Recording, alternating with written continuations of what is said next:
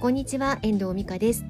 今日は3月の21日日曜日の日の夜皆様いかがお過ごしでしょうか？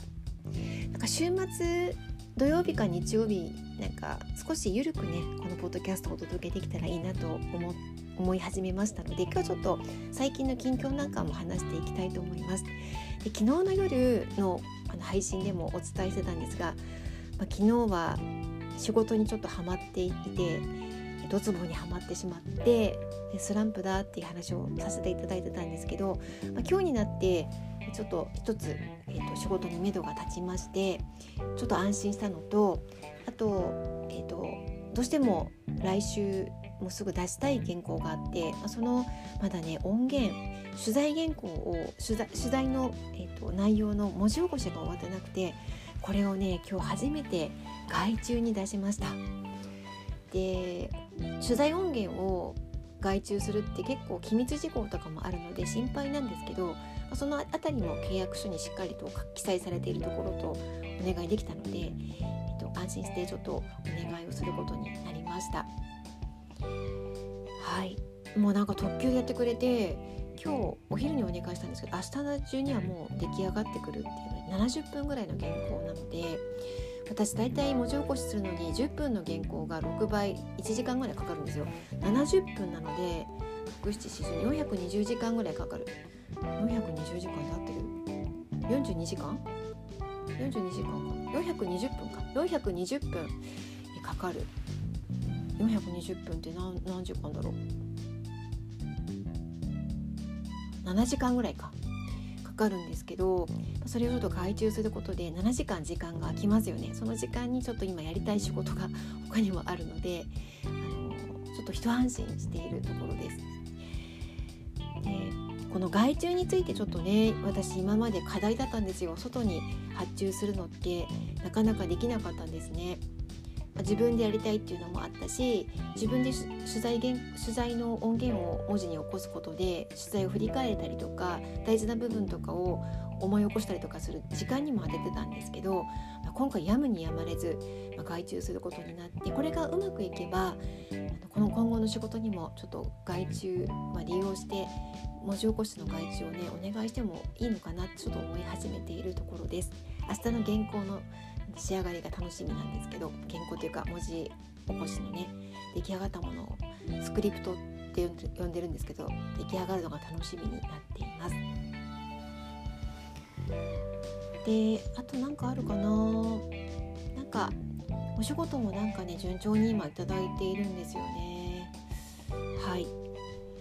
一つ仕事が終わったなと思うと新しいお仕事をいただいたりとかっていう形で、ま手放したりとか自分のこの時間ができるとその隙間に入ってくるっていう感じがなんかだんだん見えてきてるのでなんか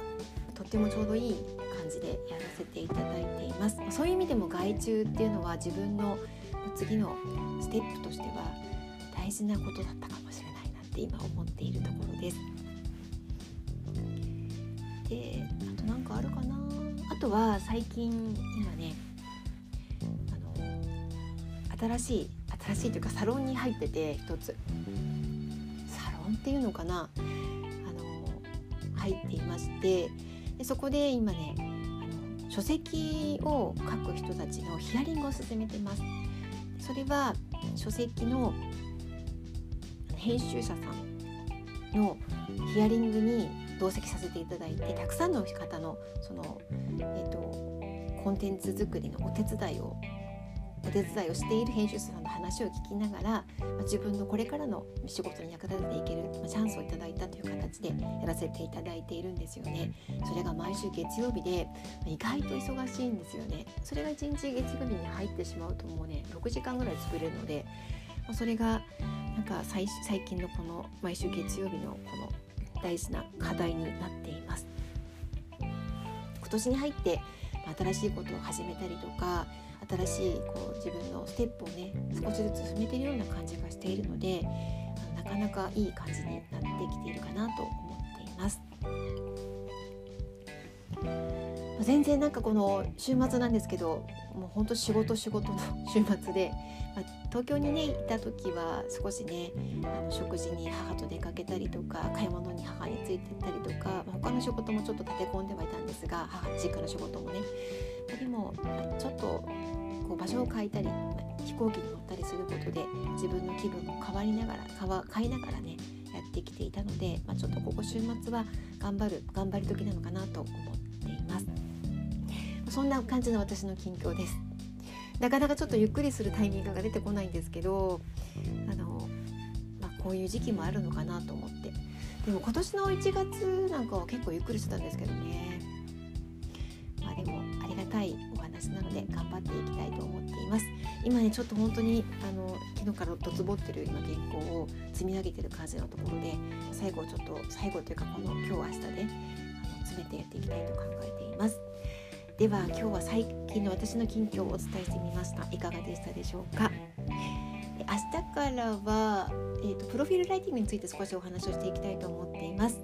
ぜひお付き合いください。最後までおつ最後まで今日も最後までお聴きいただきましてありがとうございました。また聞いてくださいね。ではまた。